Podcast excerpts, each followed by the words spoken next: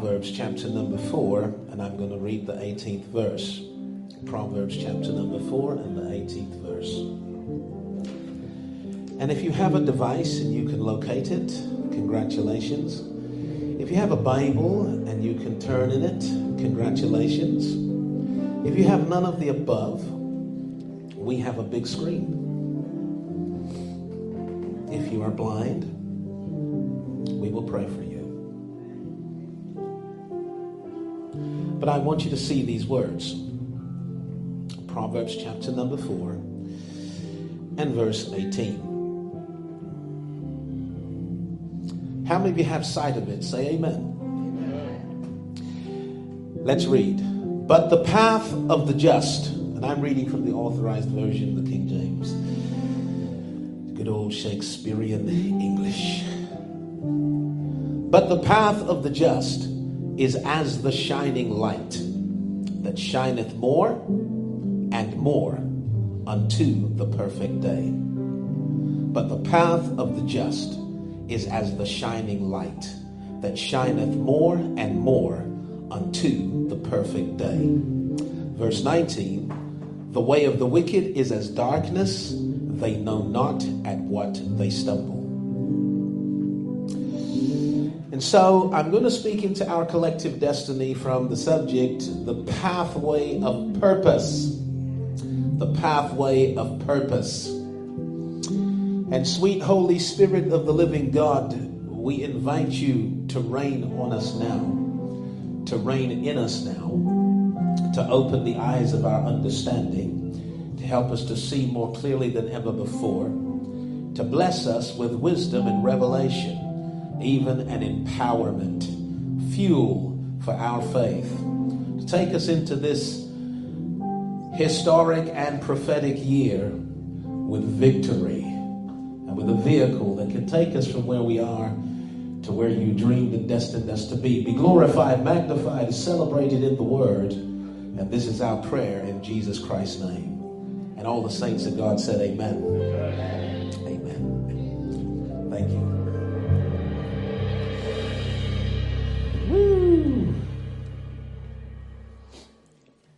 Awesome band, awesome.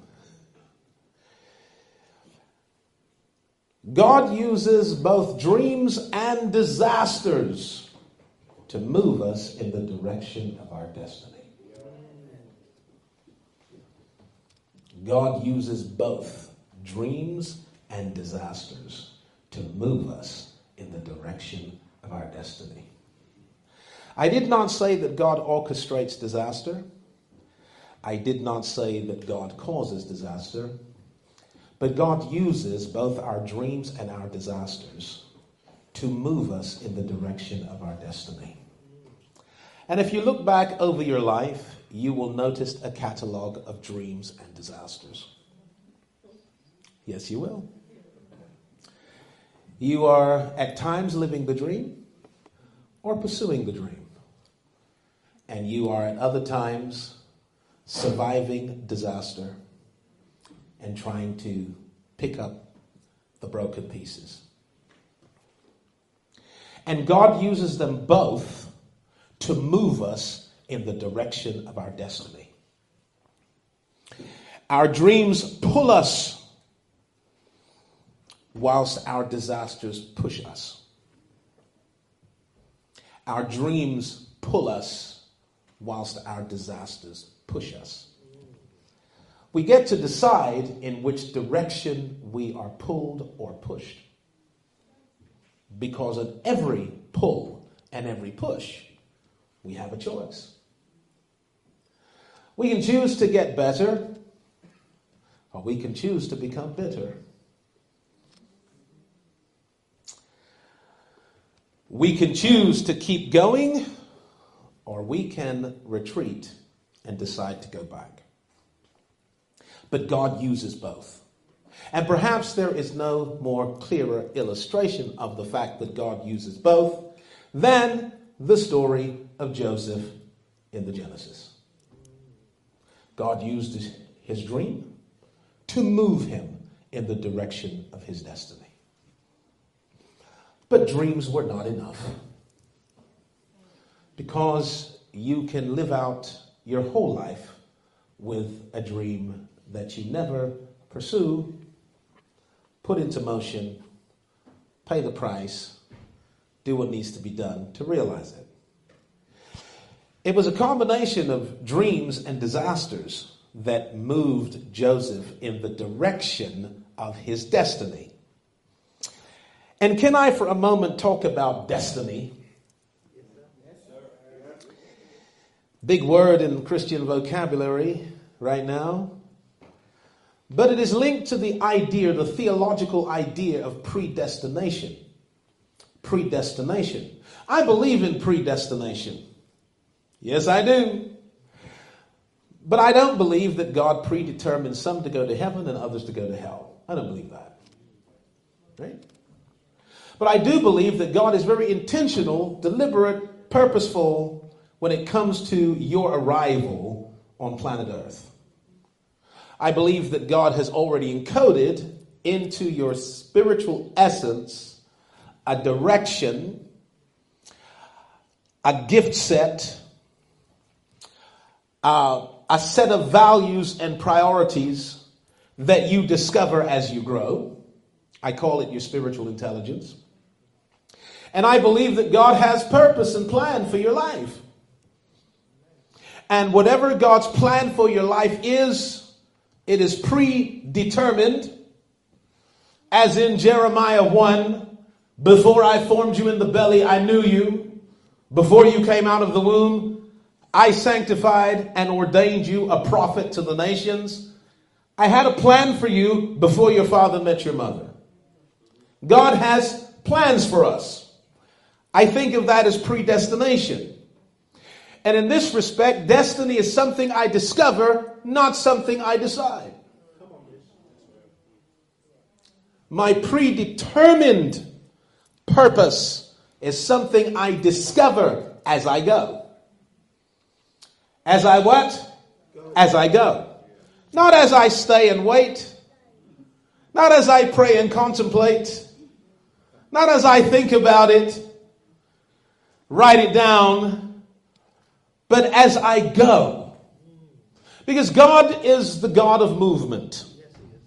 Mm-hmm. He's the God of movement. And He says, Go and I will show you. There is a principle, there is an as you go principle in the Bible.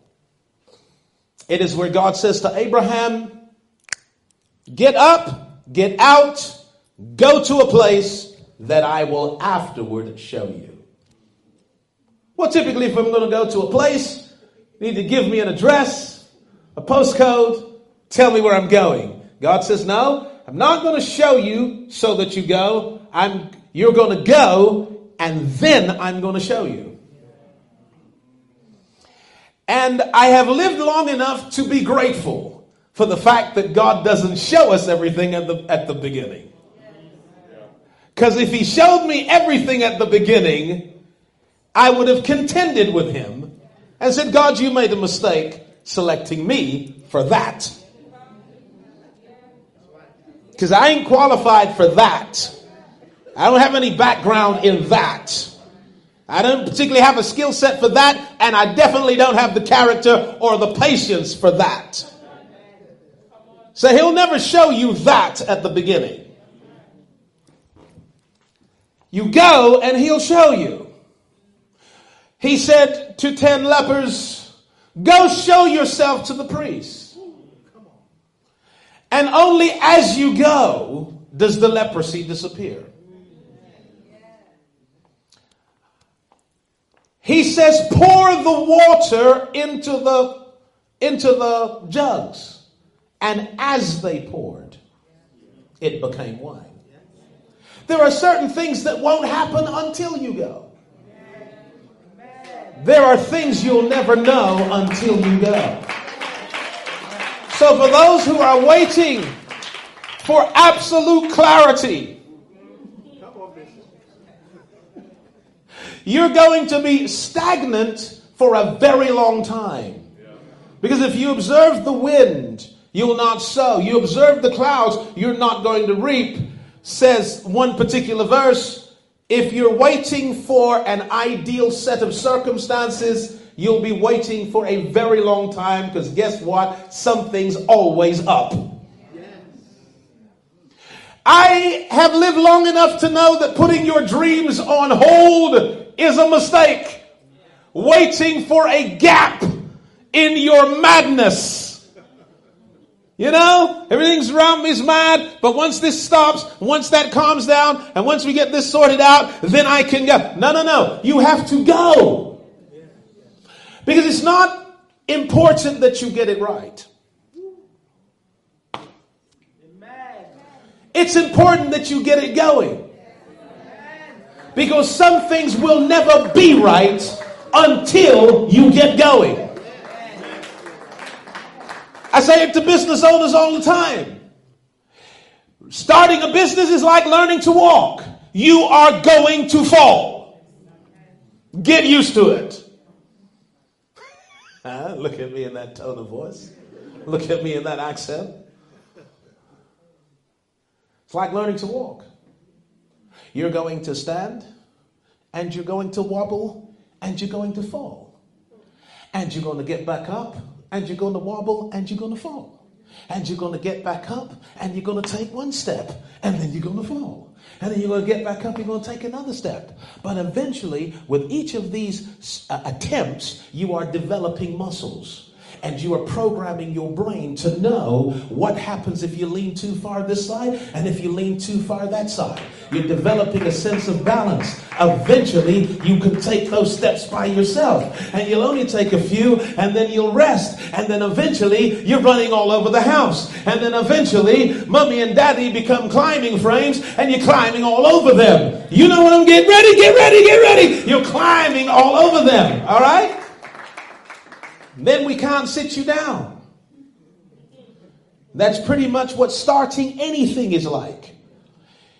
You are going to learn it as you go, but if the baby ever reached the conclusion that, look, until I know exactly how to balance and exactly how to walk, and until I know that I can walk without falling down, I'm just going to lie down. You're going to end up a big baby, and I think we got too many big babies in the church today.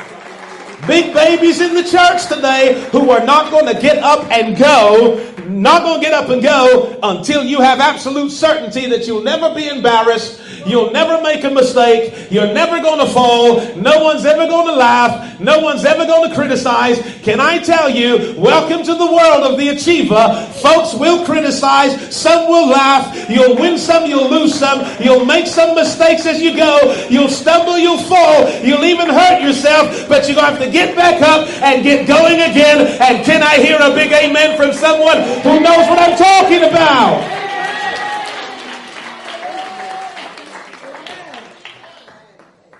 Just go, I'll show you. So God uses dreams. And He uses disasters to move us in the direction of our destiny. Listen carefully to what I said. Move us in the direction, which suggests a journey and a path. A journey and a path. God uses dreams and disasters to put us on a path. And once you say yes to Christ, you have actually entered a path. And once you say yes to your revealed destiny, you have said yes to a path. When God called me to preach, I was at a very ripe age, something like 16 years old. And I know it's kind of weird and rare today for a 16 year old to say, God has called me to preach. Or for a 16 year old to envisage life in front of a huge crowd with a microphone and a Bible and a little bottle of oil. I don't know why the little bottle of oil was in my, was in my vision. Because there were thousands of people out there in the vision, but just a little bottle of oil. I know what I was going to do with the bottle of oil. I was going to just spray it on everyone. I, I didn't. I know, but I just saw oil. I saw a microphone. I saw a Bible. I saw a crowd, and I felt God called me to the ministry of preaching the gospel of Jesus Christ. And I said yes. I did not realize at the time that I said yes to a journey. I said yes to a process, even though in my mind I was saying yes to an outcome. My yes was to the outcome, the end result. But God received my yes as a, as a yes to the process that would produce the outcome. Because you don't just make a preacher by teaching the preacher some Bible lessons, a few hymns from the hymn book, and how to modulate his voice, throat vocals, diaphragm, breathing exercises, and all, all the singers know what I'm talking about. You don't make a preacher like that. Preachers are not made by the quality of academic information that they consume. Because preachers must reach your heart. And a preacher cannot reach your heart unless he speaks from the heart. Y'all ain't going to help. A preacher can't speak from his head and touch your heart. He has to speak from his heart. But he cannot speak from his heart if he hasn't experienced anything that put him on his face in need of God himself. And so he is saying yes to a journey, not simply a destination. When you book your Uber, mm-hmm, they ask you if you want to accept the ride. All you put in was a destination. But when you say, yes, I accept, what you are accepting is a journey. Mm. And God uses both dreams and disasters to put us on a path and to keep us on the path. Because your path isn't my path. Let's make that quite clear. Because your destination isn't my destination. And in an ultimate sense, we're all headed to the same place, right? But in time, we each have a predetermined purpose. God has plans for you. And therefore, He has a path that is unique to you. And so we do make big mistakes of comparing ourselves among ourselves. Can I take a minute on that one? Do you mind? Thank you very much. Your silence is consent. Here we go. Social media is a disaster for many of your dreams because it is a tool for comparing your average with someone else's Photoshop. Someone captures their best and projects it as their norm. You compare your normal with their edited, airbrushed, photoshopped version. And it is a way, it's a tool for people comparing themselves among themselves. And the Bible says when you compare yourselves among yourselves, you are not wise. Why are you not wise? Because your destiny isn't mine. Your path isn't mine. Your purpose isn't mine. If I am going to fulfill my destiny, I must find my path. And I must love my path. And I must celebrate my path. And I must exalt my path. And I must decide that I will become the best that I can be at what I am called to do.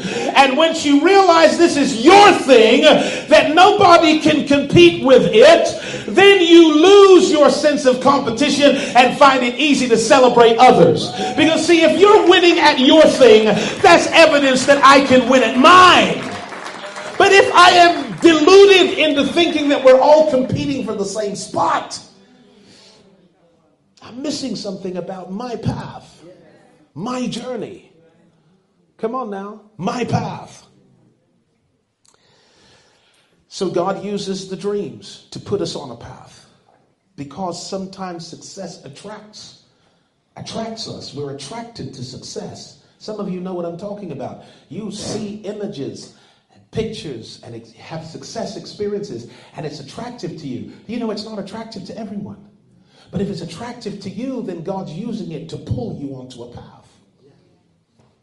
Mm-hmm. That's right. He's pulling you onto a path. Now, God also uses your struggles so that you are repelled. Your struggles, your struggles make you sick of certain things. Is that fair to say? Are y'all still with me? Do your best to concentrate. I'm going somewhere. And God uses your struggles to make you sick of certain things. So that you decide, I am never going to be here ever again.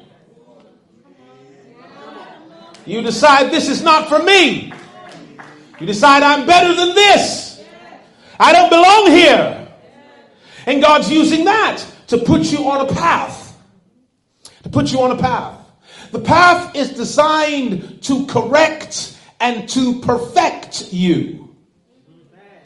I said the path is designed to correct and perfect you. The path corrects you. Yes, it does. The path corrects you. Uh, just like the little business owner who says, I'm going to start and I'm never going to fail. But you are going to fail. You're going to fall and you're going to fail forward. But the failure is teaching you what not to do next time. And it's showing you how you can do it different. It's correcting you. The path is correcting you. It's good if you're a preacher and you flop every now and again. You know what flop means? It means to drop the melon.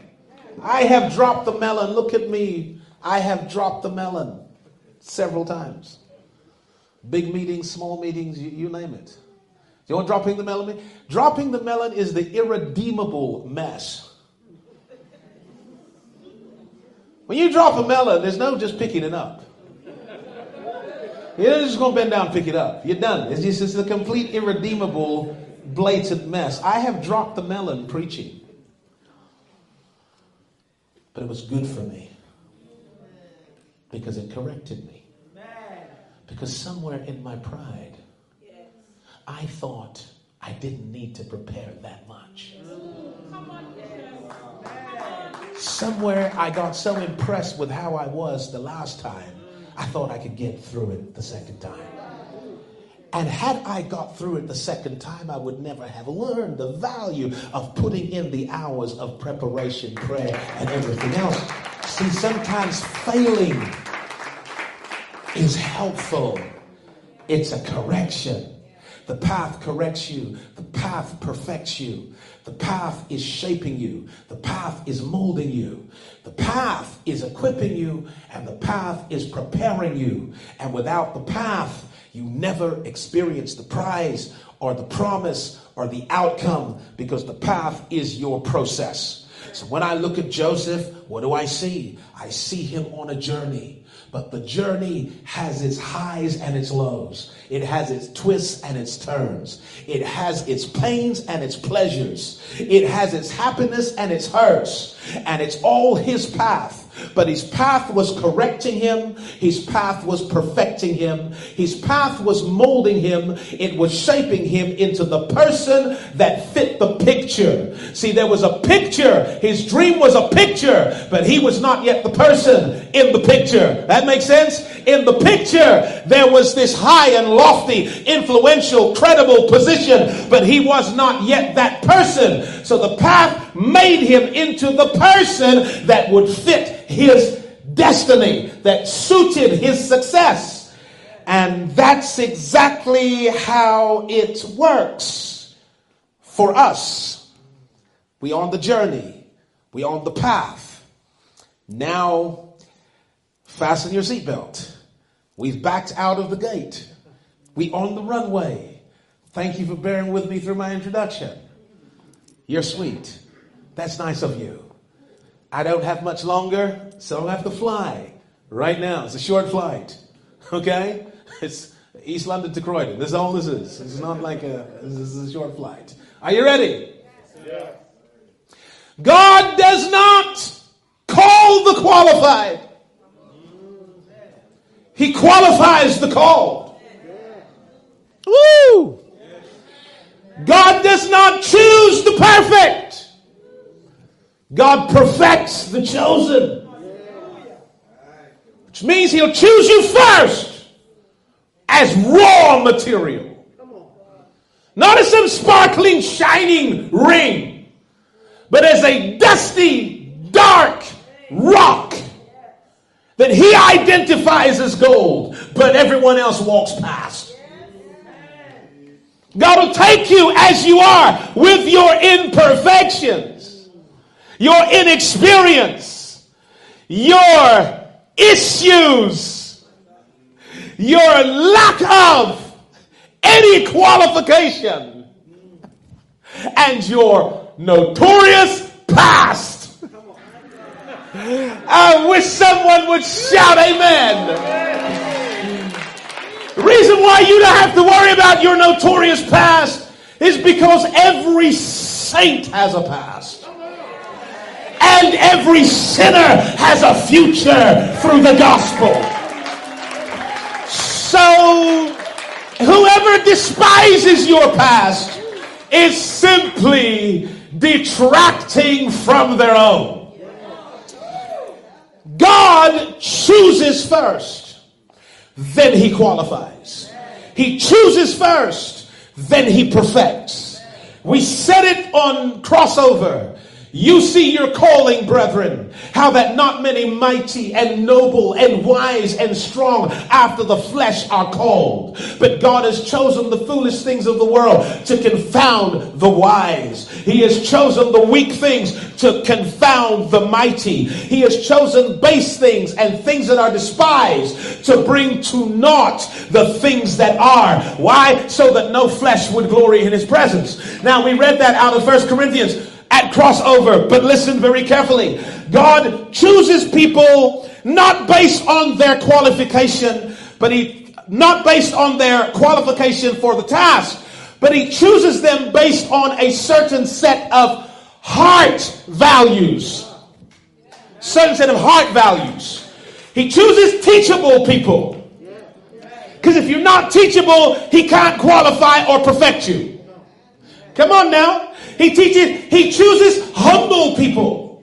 People that are humble enough to become a child and accept that no matter how much of a giant I am in my world, in this world, I have to come in as a child. And I have to be ready to be taught and to be nurtured and to be supported. And he, he, he uses people who fundamentally know that if it hadn't been the Lord on my side, I could not have survived to tell the tale. He uses people who know that without him they can do nothing.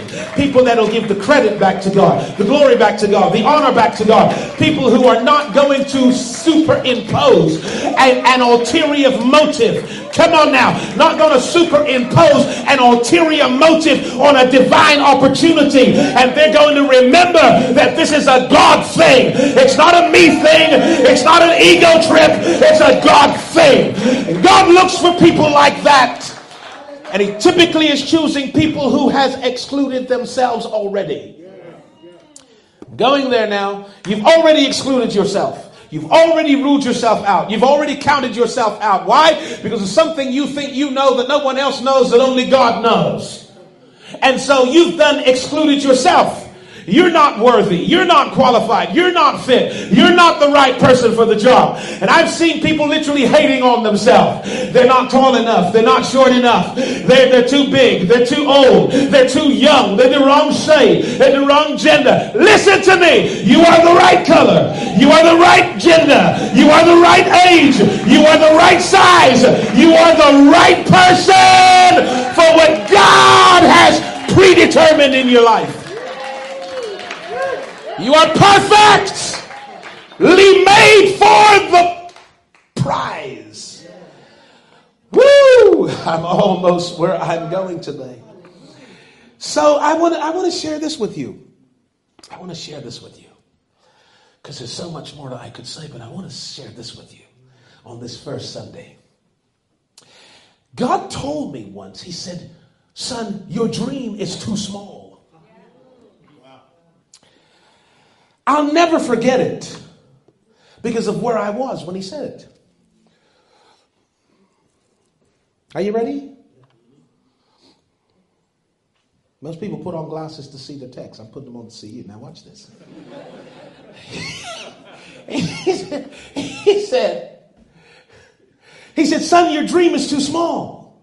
I'll never forget it because I was, I was at the Vatican City in Rome. I was in the Vatican City in Rome and I was looking up at the walls of the Vatican City. And the walls were so high. Any of you have ever been there? You know, just the walls are so high. And it dawned upon me that this was the headquarters of a global, international, and generational church movement that had branches and expressions in every country of the world. Listen to me. In every village and hamlet, in every borough and community, this thing had an expression. It had expression in rich countries and poor countries. It had transcended language barriers. And it had transcended generational barriers because when I went into uh, uh, St. Peter's Basilica and was looking at all of the architecture, here's what I noticed I noticed the young Catholics. I never thought there were such a thing.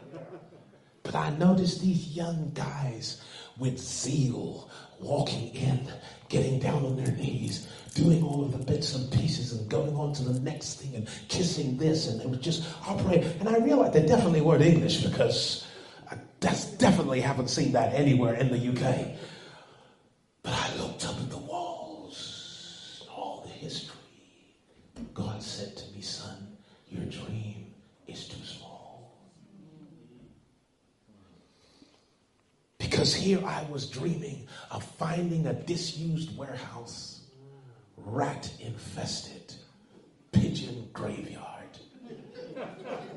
that I could renovate with some drywalls, false ceiling, cheap lights, knock up a little stage, fling carpet on the floor, get some secondhand chairs off of eBay, and then say, wow, look at us, look at us, we got our own building, oh, praise God. It was me with my myopic, myopic idea. And yet, here were other people thinking about thousands of years to come, thinking about transcending generational, cultural, language barriers, thinking about finding expression in every corner of every nation. And then thinking whether you think the theology is warped or not, it's not the point I'm making. The point I'm making is that the whole movement started with 12 guys. Christianity started with 12 guys following one man. 12 people with enough vision, with a big dream, could change the world and build something so huge. That was just the Catholic, right? And look at the Protestant side of things. God said, Son, your dream is too small. Your dream is too small. And then I realized that small dreams are probably emanating from the ego. That God only deals in big dreams because He's God that if your dream is doable, it's not God. If you can do what you're dreaming, it's not God. It's your ego. Did I say it loud enough? Sometimes you say it loud, people can't hear you, so let me say it quiet. If you can do what you're dreaming, it's not God. You find me anywhere in the Bible where God gives people possible missions. Hello, Abraham. I know you're 75 years old and your wife is know, 10 years younger. She's past her flower. And you, brother, you look like a potato with two matchsticks coming out as legs. You are going to be the father of many, many, many nations. You're going to have more kids than you can count. Abraham and Sarah. Does that sound like mission possible?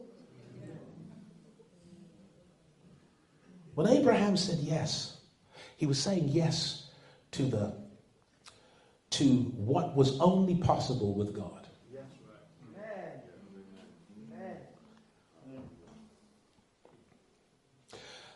Uh, Moses, you're a fugitive and you're wanted. Go to Pharaoh and tell him to let my people go. Excuse me? Excuse me, sir? As soon as I step foot within the perimeter, I'm arrested. I am executed. I've been on the run for 40 years. Uh, go to Pharaoh. Tell him, Thus saith the Lord. And if he questions you, pull out the rod. Now check this. You got a whole army around Pharaoh. You got all of these henchmen. You got every kind of a sword, every kind of a weapon. Moses is going to come out of the wilderness with his bare foot. Come. I was going to give you a Caribbean word. Come now. Huh? God says, God said, What's in your hand, Moses? That's what you're going with. Gideon, you're going to deliver Israel. As one man, you're going to deliver Israel. People are with you are too many. Tell them to go home. You mean we will make it worse? Yes, let's make it worse. Let's just tell them to go home. People not drinking properly, tell them to go. You have no table manners, tell them to go.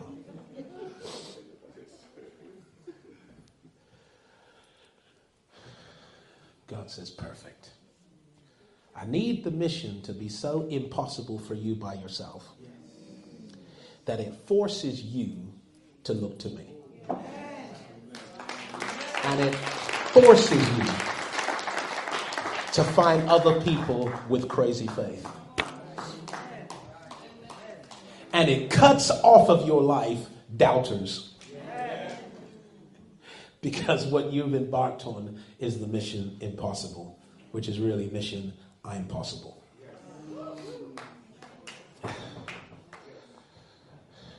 So I have a dream. Yeah, I have a dream now. It's not a small one. Actually, it's crazy. I have a dream, this little church here, this little iCan community thing we got going on. That it will have an expression in every facet of this city called London. Amen. To start with. Amen.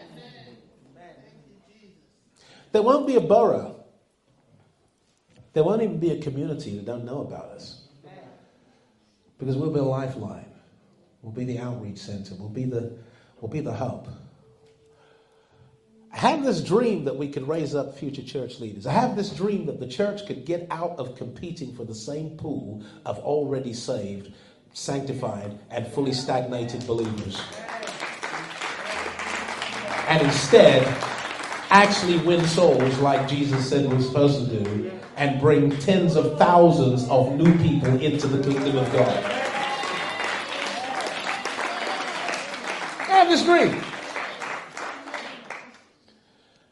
But then I says, God, how are we going to do that? Where are the preachers going to come from? Where are the teachers? Where the soul winners going to come from? How are we going to find enough people to do songs? We just about get enough people to do songs. Is that right? It's a struggle, right? Where are we going to find it? And that's when it hit me. When God showed me that He's coming for you this year. He's coming for you. Yeah, He's coming for you. Some of you are actually going to preach the gospel of Jesus Christ. Me? Yeah, you. Some of you are going to become outstanding soul winners. Did you know that? Like, me? Yes, you. Some of you are going to teach classes. Some of you are going to administrate organizations. Some of you are going to lead on so many different levels. And the ones I'm talking to are the ones who feel the least qualified and the most excluded. The ones who feel the least experience and the ones who are battling with a past that seems to be so very present. God said to me, I'm ready to go into the highways, the byways, and the hedges. And I am going to call the halt, the maimed, and the blind. I'm going to call the people that weren't invited to the wedding because the people who were didn't show.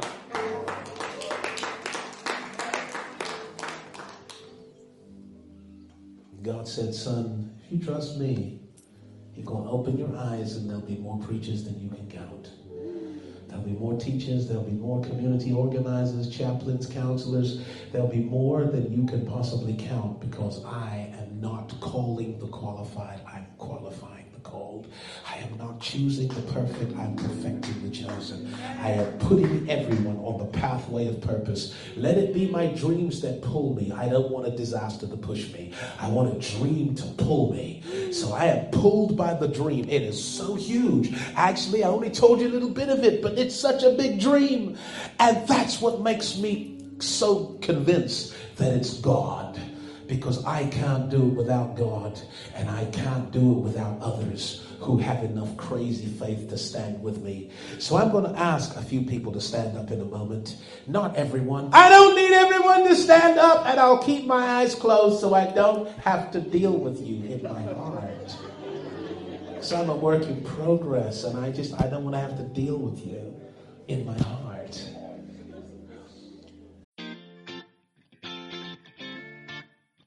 You've been listening to a live sermon at iCan Community Church. We hope that you feel inspired, informed, and empowered to take your life to the next level. We want to build a relationship with you, whether you attend ICC or not.